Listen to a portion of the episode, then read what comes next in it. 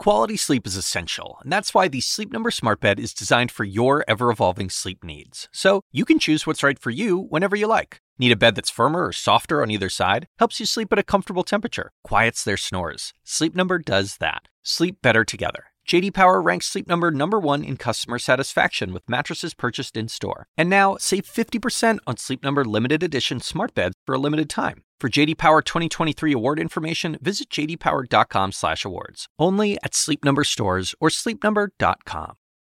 This episode is brought to you by Shopify. Whether you're selling a little or a lot, Shopify helps you do your thing, however you cha-ching. From the launch your online shop stage all the way to the we just hit a million orders stage. No matter what stage you're in, Shopify's there to help you grow. Sign up for a $1 per month trial period at shopify.com slash special offer, all lowercase. That's shopify.com slash special offer. Live from the New York Stock Exchange, I'm Julia Chatterley. This is First Move, and here's your need to know. Tehran mourns. Huge protests follow the death of Iranian General Qasem Soleimani. Retaliation promised. President Rouhani says there will be consequences for years. And market unease. Oil prices climb as U.S. stock futures fall. It's Monday. Let's make a move.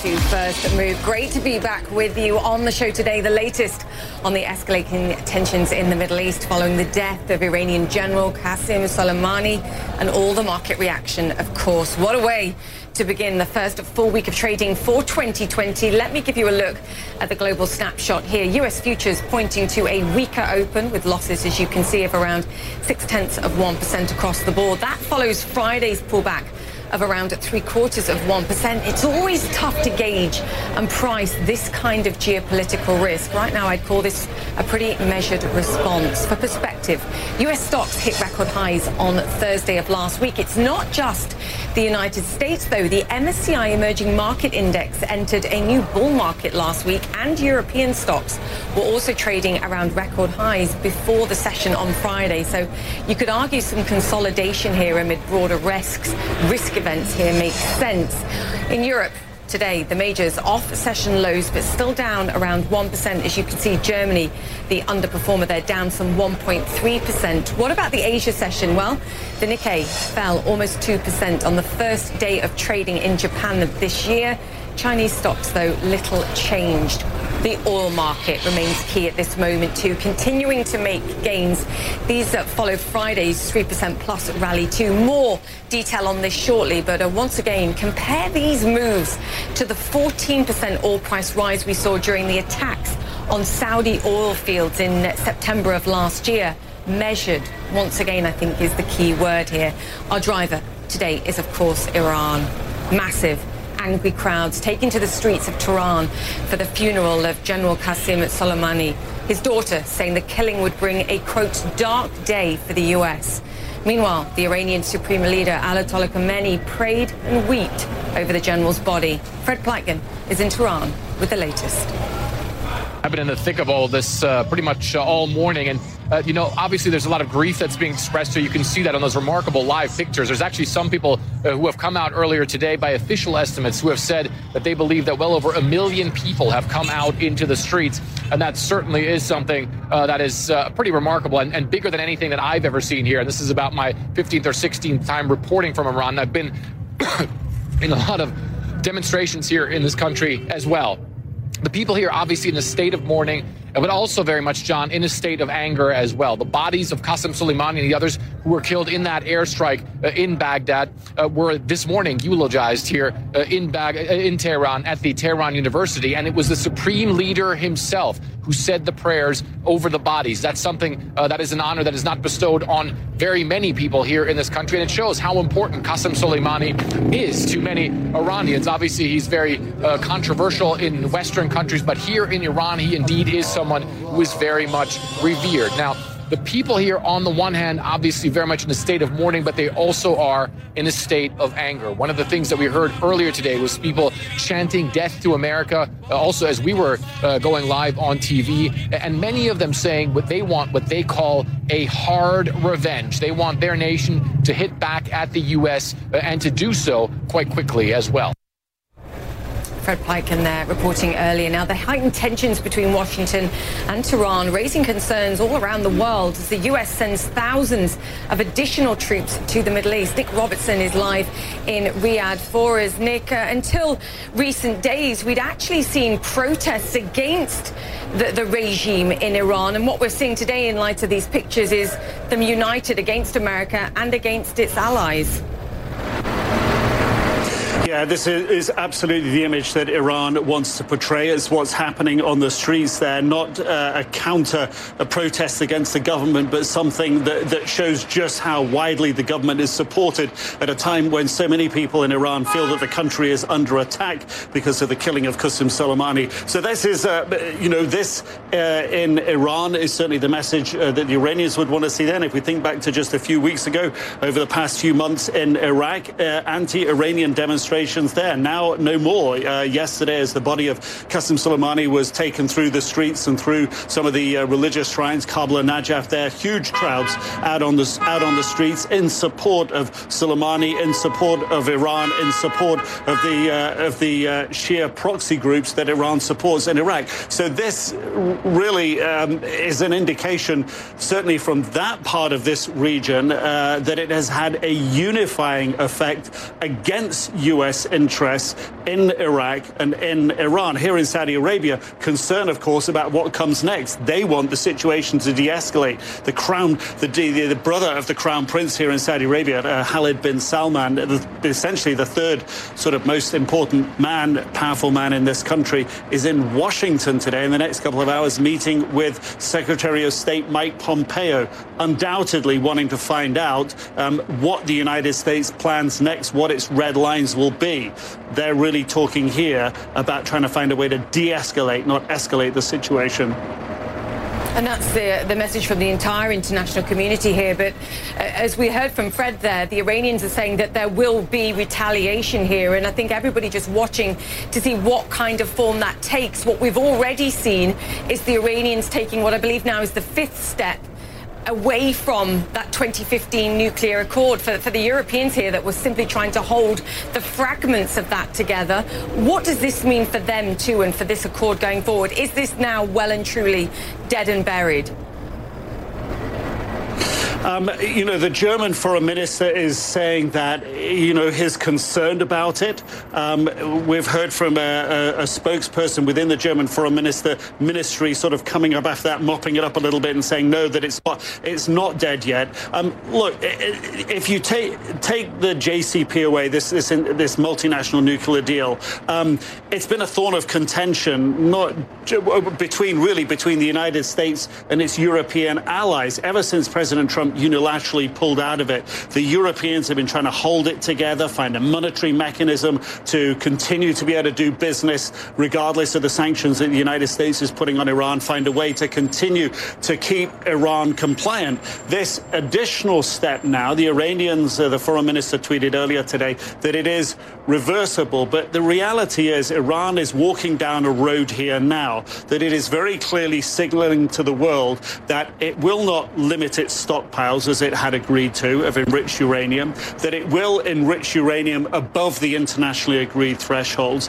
um, that it will use uh, more sophisticated centrifuges to enrich uranium faster. So, what it's effectively saying here is um, we will go back into compliance if you do what we'll say, but effectively they are shortening the path to making a nuclear bomb. And that's what the JCPOA, that agreement, was designed to thwart. So, how long Europe can continue to take the, a position supporting Iran as Iran as, as, Iran makes these statements and continues in this vein. Um, it's hard to see how that can continue much longer, but it's struggled on so far. But but things have changed subsequent the killing of Soleimani. Yeah, just one of the uh, increased threats here, Nick. I just want to quickly bring in the Iraq angle here, too. I mean, the message from Iraq has been look, America is our ally but Iran is our neighbor here. And they obviously held this non binding vote over the weekend to expel US troops. The President of the United States responding immediately and threatening extreme sanctions on Iraq. What do we make of this situation? Incredulousness, I think, coming from the Iraqis here in light of what we've seen. I think it's probably something that's taken aback a lot of uh, the United States allies as well. Look, uh, they, the, the, the, allies, and we've had uh, President Macron of France uh, talking to the uh, uh, talking to the Iraqi Prime Minister and the President there. Boris Johnson, the British Prime Minister, has also spoken today with the Iraqi Prime Minister, and both of them are talking about you know how the future relationship, not just of U.S. forces, but the the international coalition of, of, of international forces that are in uh, Iraq to fight ISIS, how that can go forward. And the important words are being raised in those conversations between Paris and Paris and Baghdad and London and Baghdad, and that is respect to the sovereignty of, of Iraq. And the international understanding is that these forces are in Iraq at Iraq's request. They're not they're not an occupying force. Um, so, uh, you know, President Trump's statements fly in the face of that. Um, and also, when you think about the sanctions sanctions that the United States put on Iraq after Iraq invaded Kuwait in 1991 and, and through the 90s, these sanctions that effectively diminish the living standards of millions of Iraqis. This is a very bitter pill for Iraqis to swallow, and it's one that's likely to make them want to turn their backs on the United States. So there's a rearguard action by the United States, European allies and partners in this international coalition to try to undo the damage that President Trump appears to be doing in his relationship with Iraq at the moment. But it's an uphill battle. That is not something that's going to be won over easily. I think everyone's trying to slow this all down, roll it out more slowly, and, and hopefully, and hope that in the process of slowing down the tempers and the anger here, um, that a, a, a diplomatic agreement can be found down the road.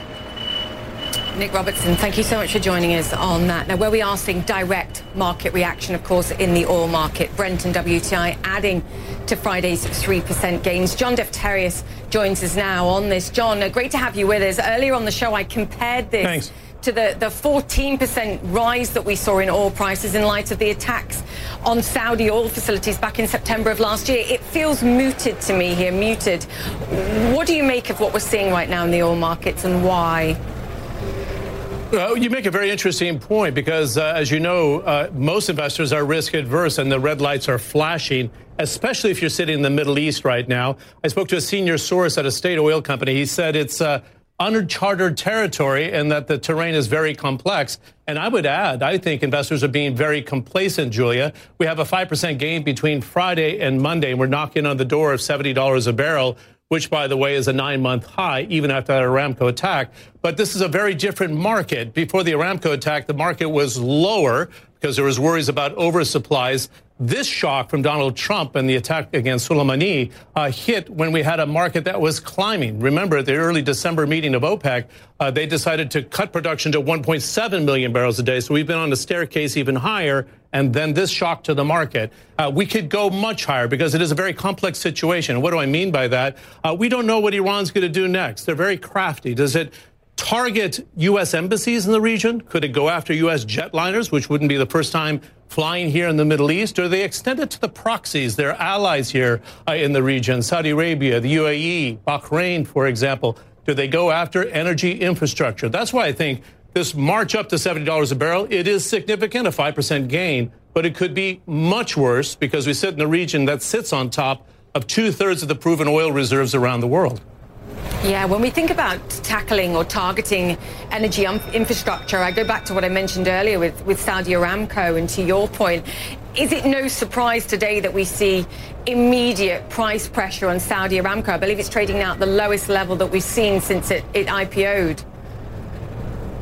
Yeah, again, a very clear point you're making here, Julia. You would think that higher prices means higher revenues. That's the case for mm-hmm. Saudi Aramco. But the sell off that we see here has all to do with the resilience of Aramco going forward. We had the September 14th attacks that we talked about. Would Iran try to test Aramco again? That's a huge question mark that nobody has an answer for. Some of the other state oil companies that, again, that are aligned with the United States, do they get tested? Then I think we cannot ignore the fact that the Strait of Hormuz comes back into play again. Anytime Iran's had a problem in the international markets or with sanctions, it does threaten to cause havoc within the strait. That would be to tankers. Don't forget, over the last nine months, we saw attacks against pipelines in Saudi Arabia, tankers south of the Strait of Hormuz, even airports in southern Saudi Arabia. It could happen again, and that's why sources I'm speaking to today say, I'm surprised at the market reaction in Asia, Europe, and the United States. Here in the Middle East, it's a very different feeling overall. Yeah, very measured and uh, surprisingly so. John Defterios, great to have you with us. Thank you for that. Now, here in Thanks. the United States, House Speaker Nancy Pelosi saying the House plans to vote on a war powers resolution to limit the president's military actions here as far as Iran is concerned. Boris Sanchez is live at the White House for us. Boris, what are the options here and, and what can be achieved with a vote both in the House and in the Senate here? Yeah, well, ultimately, the goal for Nancy Pelosi is to try to restrict President Trump's ability uh, to or attack Iran without any uh, caution as to what sites he targets. For example, uh, just last night, the president contradicting his own Secretary of State Mike Pompeo, saying that he would attack Iranian cultural sites as part of a response to any Iranian aggression. Ultimately, though, the president does have wide powers when it comes to Article 2 of the Constitution. Uh, that's the argument that we heard from counselor to the president, Kellyanne Conway, this morning, scoffing at this resolution that uh, House Speaker Pelosi has promised to present. Uh, she effectively argued that the president is well within his authority uh, to carry out uh, a number of measures to try to protect Americans uh, from the Iranians. we should also point out that in regard to those cultural sites, Conway tried to sort of recast them as legitimate targets, arguing that some Iranian cultural sites are also military sites. So you're trying to uh, sort of recast them in a way that makes it more palatable for the president to pursue uh, that sort of measure. Obviously, we've heard from the Iranians, uh, our colleague Fred Pleitgen speaking to one of their uh, senior military officials saying that if President Trump pursues that kind of policy, then the gloves are truly off and Iran has several hundred targets that it intends to go after, depending on what the Americans do. Julia. Yeah, Boris, great to have you with us. Boris Sanchez there. Thank you for that. All right, so let me bring you up to speed with some of the other stories now making headlines around the world. To Australia now, where thick smoke from the deadly bushfires is stalling rescue efforts as authorities race to take advantage of a second day of light rain and cool winds. Officials have reopened roads as conditions ease, but warn that dangerous weather will return later this week. The death toll since September has been revised upwards now to 25. Earlier, the Prime Minister unveiled a recovery fund of almost $1.5 billion. Harvey Weinstein's sexual assault trial gets underway today. After a hearing, jury selection is scheduled to begin on Tuesday. The former Hollywood producer is charged with raping a woman in a New York hotel room in 2013. Another woman has accused him of sexual assault, this time in 2006. Weinstein has pleaded not guilty and vows he will be, quote, fully exonerated he's not expected to take the stand. All right, we're going to take a quick break here on First Move. But coming up, US-Iran tensions shaking global markets. More analysis after this. Stay with us on CNN. To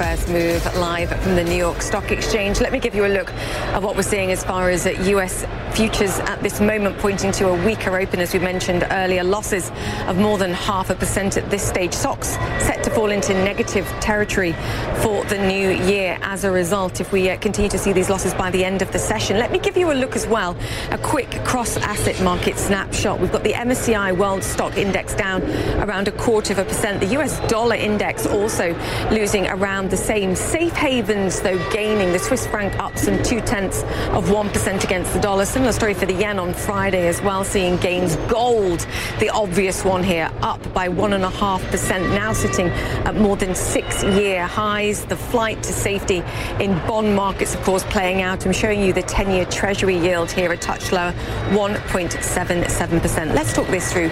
Jason Draho, uh, the head of America's asset allocation at UBS Global Wealth Management joins us now. Jason, great to have you with us. Just stepping onto a little box here to make the hype. I if you've saw that. I apologize. It's so tough to price geopolitical risk for investors here. What do we think and what are you saying to people? So it's really difficult to like kind of calibrate these yeah. risks. So what you try and do is focus more on if things do escalate, what impact would it have on the economic fundamentals? Would it slow growth? Would it hit earnings?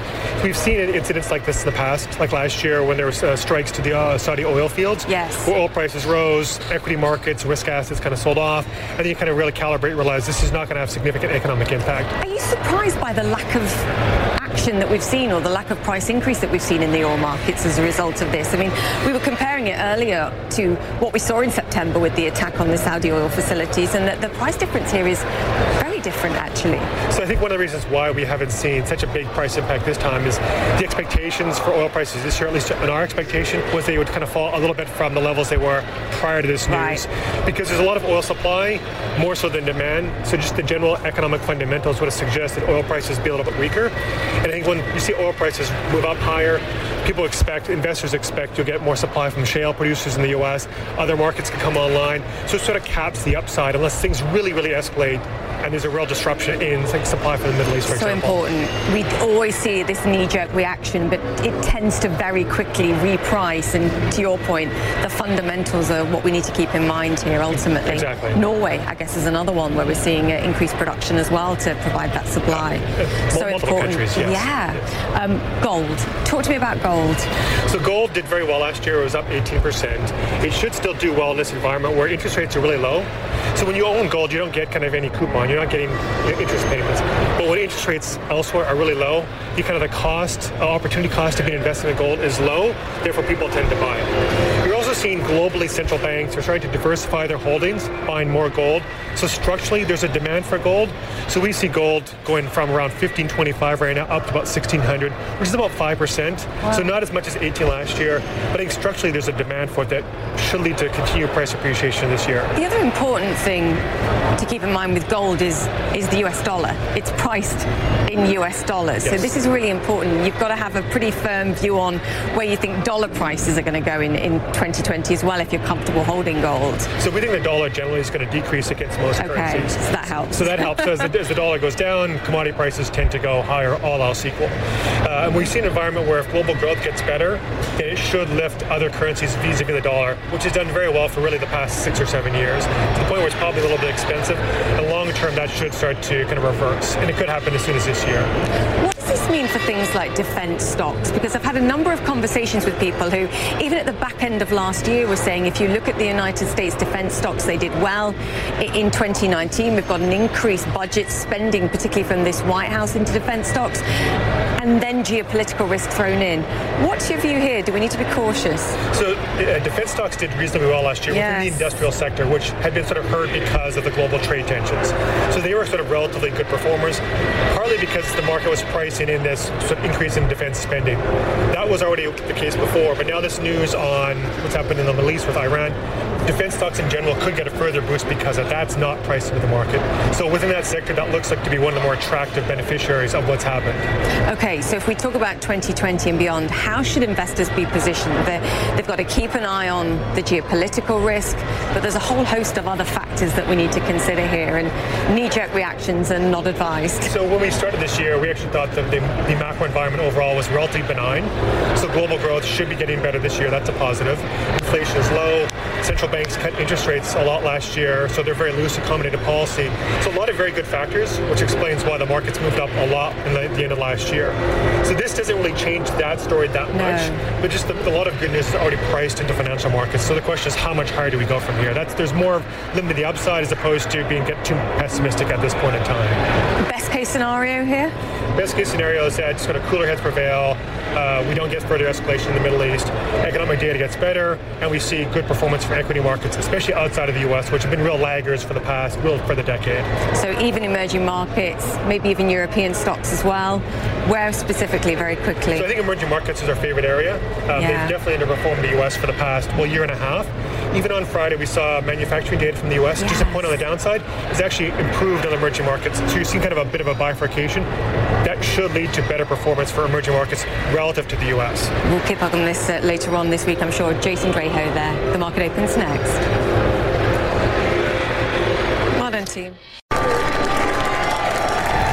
Welcome back to First Move. I'm Julia Chatterley, live from the New York Stock Exchange. That was the opening bell this Monday morning, and as expected, we've got a weaker open across the board here for U.S. stock markets. Wall Street is down for a second straight session, seven tenths of a cent, as you can see there for the Dow. This follows the U.S. attack that killed Iranian General Qasem Soleimani. Stocks still only around 1.5% away from record highs. So perspective here important. Tech stocks, in fact, seeing the biggest pullback in early trading. The momentum stocks here. Airline stocks also among today's biggest losers on concerns, I guess, about how rising oil prices could hurt future profits. Let's go there specifically, the oil markets. Brent and US crude both up around more than 1% actually for Brent here. WTI some nine tenths of 1%. There are other concerns for investors beyond the Middle East, though, as well. Let me uh, give you a look at what we've seen in terms of some of the data here. Weak numbers on U.S. manufacturing on Friday. Factory activity fell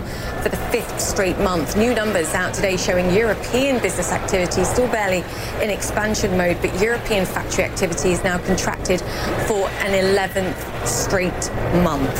So, uh, yeah, keep the fundamentals in focus here, too. But for now, I want to uh, take you back to our top story. Take a look at these live pictures. The casket of Qasem Soleimani is being taken through an emotional crowd in the city of Qom. Meanwhile, massive anti-US protests continue across Iran. Fred Pleitgen is live in Tehran with the very latest. Uh, Fred, great to have you with us. Fred, emotional scenes.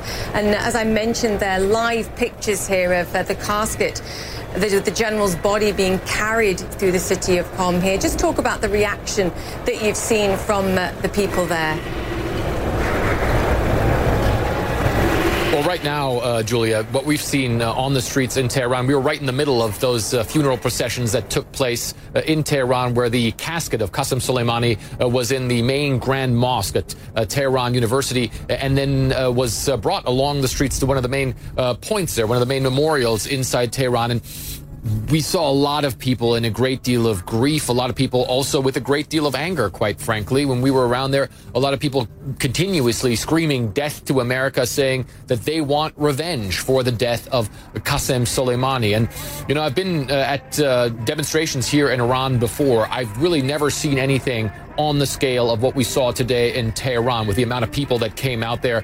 Um, we're estimating that it was hundreds of thousands. There's some Iranian outlets that are saying that it could have been well over a million, uh, and, and indeed more than uh, uh, millions of people uh, that actually came out to line the streets there as Qasem Soleimani's casket and the others who were killed in that U.S. airstrikes were brought through the streets of Tehran. So a great deal of anger going on, and of course you do have the Iranian government uh, and uh, the Iranian leadership vowing revenge for the death of Qasem Soleimani, senior uh, advisor to Iran's supreme leader, telling me that revenge is going to happen. It's going to be a military retaliation. It's going to be retaliation against military sites. The Iranians also saying that they don't want a full-on war with the United States. The Iranians also saying that they already have a successor for Qasem Soleimani. He vowed revenge today as well. So as you can see here in Iran right now, this nation really very much in a state of grieving, in a state of mourning, but at the same time also extremely angry and vowing to take revenge as well, Julia.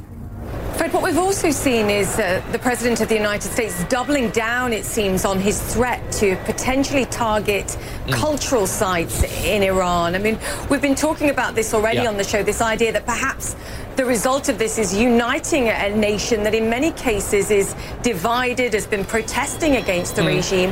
What impact would targeting cultural sites have on the people here and, and the stance that they're taking against America, but also against America's allies here too?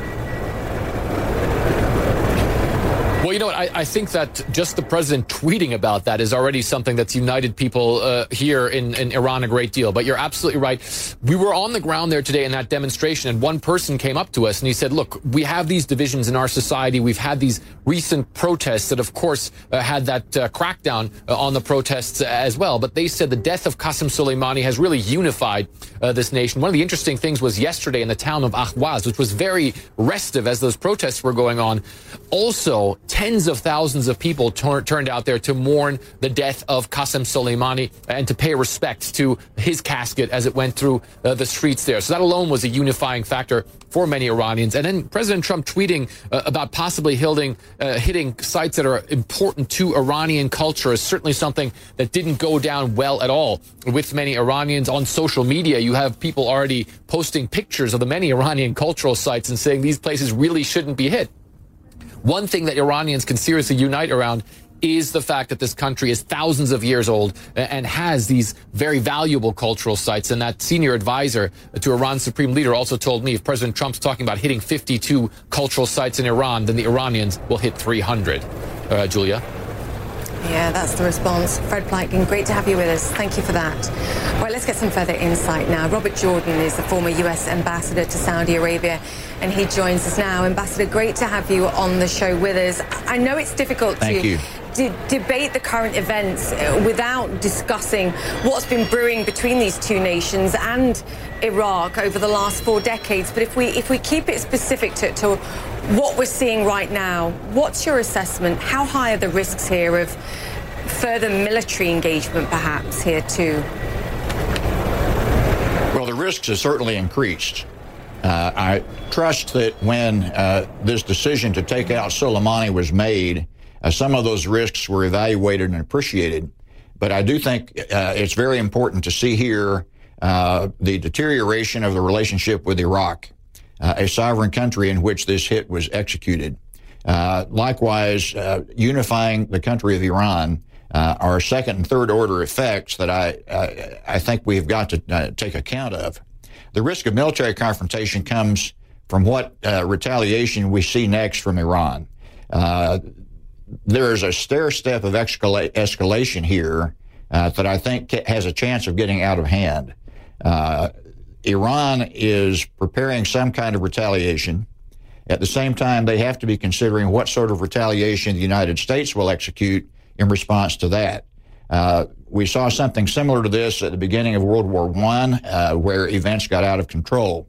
Uh, I'm not saying we're there yet by any means, but I do think that there's a danger out there of increased military confrontation uh, that could really lead to catastrophic results. Ambassador General Petraeus, the former CIA director, in an interview over the weekend, called this, quote, very significant efforts to re-establish deterrence here. In light of what you were saying about the potential for tit, to, tit for tat here in terms of response from yeah. Iran and then what the United States does, do you think this may be enough of a deterrent to say, look, this White House, this administration is willing to take action? Well, I, I think uh, it's a mixed message that we're seeing here. When we saw the events of this summer, the uh, downing of an American intelligence drone, the attacks uh, in the Gulf, uh, and then the attacks on the Saudi oil infrastructure, there was no response from the Americans. Uh, so Iran didn't pay a price, and they felt perhaps free to continue to escalate. Uh, now we have come back with a, uh, a, really a cataclysmic response, a massive response, uh, and uh, I'm not sure that it's going to be as much of a deterrent as we would like, uh, but it certainly does show that finally we're willing to take action. had we taken action after the attacks on the Saudi oil facilities, at least in a measured way, uh, perhaps Iran would have paid a price and realized that there, there is a deterrent capacity out there. What we now see is the potential, I think, for uh, unbridled, uh, uncontrolled responses on each side, and that's what I think we've got to really uh, keep an eye on. Ambassador, do you think when we look at the and there are many risks and possibilities here. The only real beneficiaries, perhaps, of the confusion and the rise in tension here is Al Qaeda and Islamic State. Well, I think they are going to benefit from this, certainly in the short run. Uh, if America truly is expelled from Iraq, uh, then we slip back into the same situation we saw after 2011 when ISIS uh, and Al Qaeda were able to enter into a resurgence uh, in Iraq. They then invited us back in in 2014 uh, to try to straighten things out. Uh, we can't keep bouncing back and forth like this. We need to have some sort of stability in the relationship and I think this assassination has, at least for the short term, uh, endangered that. What do you want to see from regional powers? I mean, to your point, uh, the Saudi Arabians were incredibly quiet in light of the attacks that we saw right. on their facilities. They've been very muted in response to this as well. Clearly, they want stability in the region, and, and the international community have called for de escalation. But what more can the GCC nations here do to try and help? Well, I think there's, first of all, some lack of unity within the GCC. Uh, the state of, of Qatar, uh, the Emirate of Qatar, uh, made a statement that the drone uh, that killed Soleimani did not come from them and most likely came from Kuwait. Kuwait has now denied that. So they're all uh, scrambling right now, I think, to not be implicated uh, in the drone attack. the Saudis have been surprisingly quiet that may be partly because at least the prime minister of Iraq has reported that Soleimani was going to meet with him uh, to discuss Saudi efforts to de escalate tensions with Iran. Now, that may have come on the heels of the American failure to respond after the oil attacks, but the Saudis certainly uh, may have had an interest in trying to de escalate with Iran, which, of course, now has uh, been greatly interrupted uh, by these events. So we haven't seen anything from the Saudis or the Emiratis right now. Uh, and I think they are probably keeping their powder dry and trying to figure out how not to be caught in the crossfire. They are certainly at risk uh, as an ally of the United States if Iran does choose to retaliate. Ambassador, just very quickly, do you believe that Americans are less safe as a result of the decision that was taken here by the administration? Certainly in the short term, I think that's the case. Uh, we have uh, asked all Americans to leave Iraq uh, immediately. Uh, we have drawn down at the embassy. Uh, and I think we put uh, all of our uh, installations uh, in the region on uh, on high alert. So I think Americans, at least right now, are much less safe than they were earlier this week. Robert Jordan, former U.S. ambassador to Saudi Arabia. Sir, thank you so much for joining us on the show. Thank you. All right, up next, as Tehran vows revenge on the United States, we take a look at one of its potential weapons of war, a cyber attack. Stay with us. We're back after this.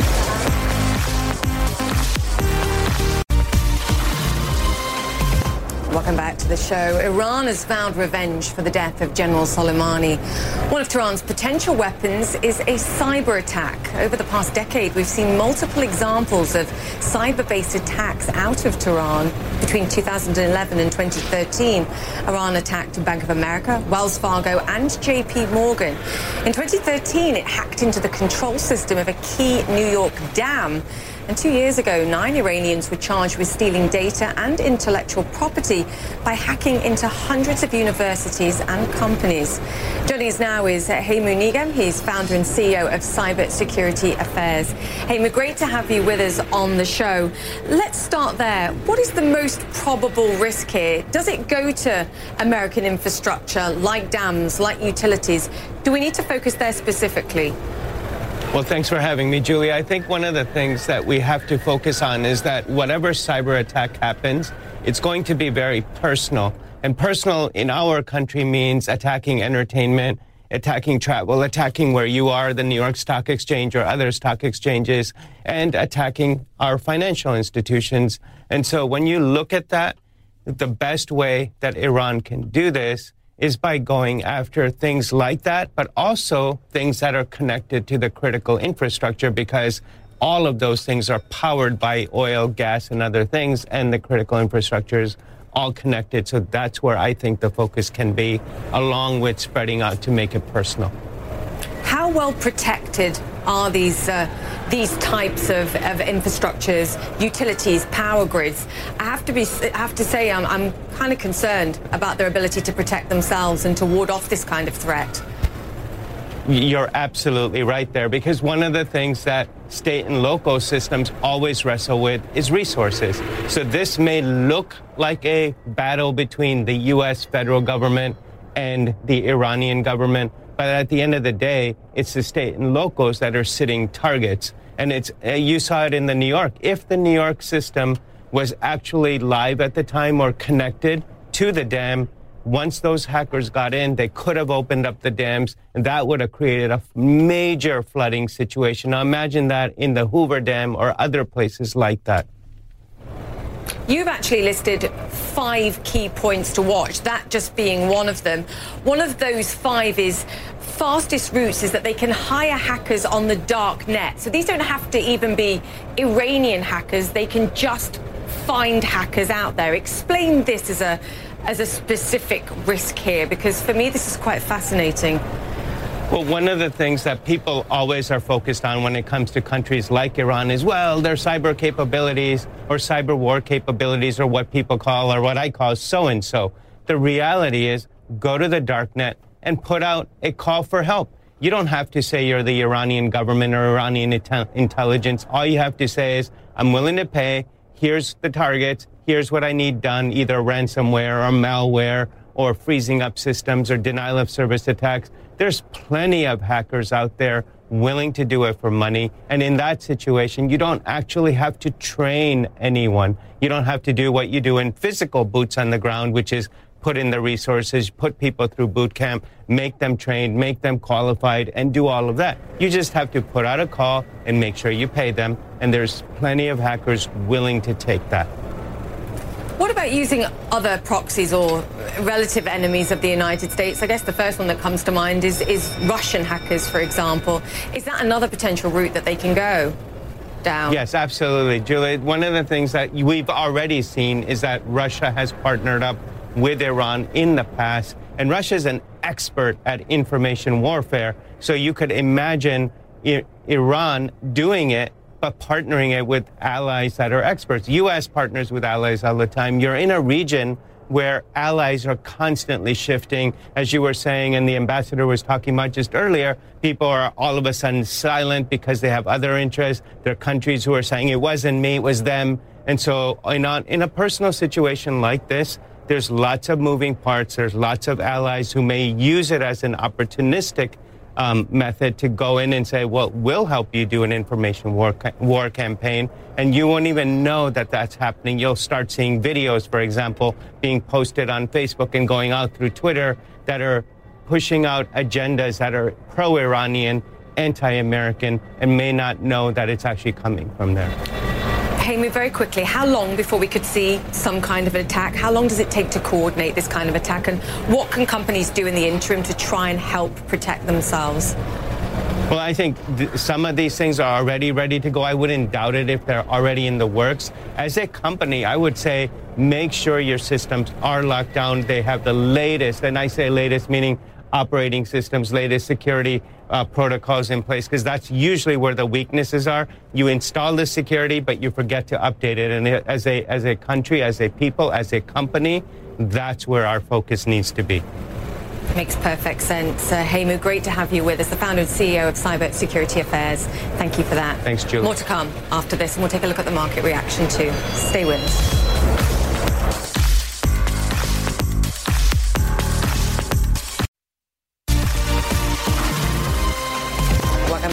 First move with a look at the broader market. Shares of Boeing are down around 1%. The aerospace giant confirms that it's uncovered another potential design flaw with the 737 MAX. This time it's a problem with the plane's wiring. Paul La Monica joins us now. Paul, what more do we know on this? Yeah, just what you pointed out. There was these reports over the weekend of potential issues with the wiring that Boeing has confirmed. It's just yet another big problem for Boeing as it seeks to try and get the 737 MAX back in the air sometime soon. But that is not likely to happen, I think, at any point in the foreseeable future, given these new revelations. And shares are down this morning as a result. There's also a report that Boeing may be looking to raise more debt because of its financial problems as a result of the 737 MAX grounding. Yeah, you just have to assume that the time horizon here for getting these planes back up into the air extends further. Paul, let's talk more broadly about what we're seeing for, for markets right now. I've been calling it a measured response here throughout the show in light of broader geopolitical concerns, though they are tough to price here. But we are still seeing a, a sort of general flight to safety here across asset markets here. Yeah, I think there is a continuation of Friday's broader market sell off. You are seeing gold, obviously, as a classic flight to safety trade. That is higher. But I think you know, oil is also moving higher because of the geopolitical tensions in the Middle East, and some oil stocks are moving up as well. And defense stocks, it's uh, you know a bit perverse, unfortunately, that we are talking about more military conflict, and obviously investors go out and buy the likes of Lockheed Martin and uh, Raytheon and some of the other defense contractors, but those are companies that could potentially do well if there is a prolonged military conflict with Iran. Yeah, we were talking about this earlier on the show. Actually, did they uh, did pretty well in uh, 2019 as well? The question is, does it extend in light of what we're seeing? Paul, I have to say though, we are still just off record highs though, so some consolidation here. In that vein, makes sense. These stock markets incredibly resilient here, I think, and we have to bring it at some point back to the fundamentals, and probably quite quickly. Yeah, I think everyone is going to be very eagerly looking at what first quarter uh, earnings outlooks are like. We're going to get fourth quarter earnings reports in a couple of weeks, and companies are going to probably talk about decent holiday uh, season and uh, you know the you know the trade uh, truce that we have with China, hopefully boosting things as well. Yeah, absolutely. Uh, plenty uh, to consider. Paul La Monica, thank you for that. The president just tweeting that uh, Iran won't have nuclear weapons. Not what Iran's saying, but that's it for the show. Our coverage of Iran continues next. Stay with CNN. When you work, you work next level. And when you play, you play next level. And when it's time to sleep, Sleep Number smart beds are designed to embrace your uniqueness, providing you with high-quality sleep every night. Sleep next level. JD Power ranks Sleep Number number 1 in customer satisfaction with mattresses purchased in-store. And now, the Queen Sleep Number C4 smart bed is only $1,599. Save $300 for a limited time, only at Sleep Number stores or sleepnumber.com. Prices higher in Alaska and Hawaii. Quality sleep is essential, and that's why the Sleep Number Smart Bed is designed for your ever evolving sleep needs. So you can choose what's right for you whenever you like. Need a bed that's firmer or softer on either side? Helps you sleep at a comfortable temperature, quiets their snores. Sleep Number does that. Sleep better together. JD Power ranks Sleep Number number 1 in customer satisfaction with mattresses purchased in-store. And now, save 50% on Sleep Number limited edition smart beds for a limited time. For JD Power 2023 award information, visit jdpower.com/awards. Only at Sleep Number stores or sleepnumber.com.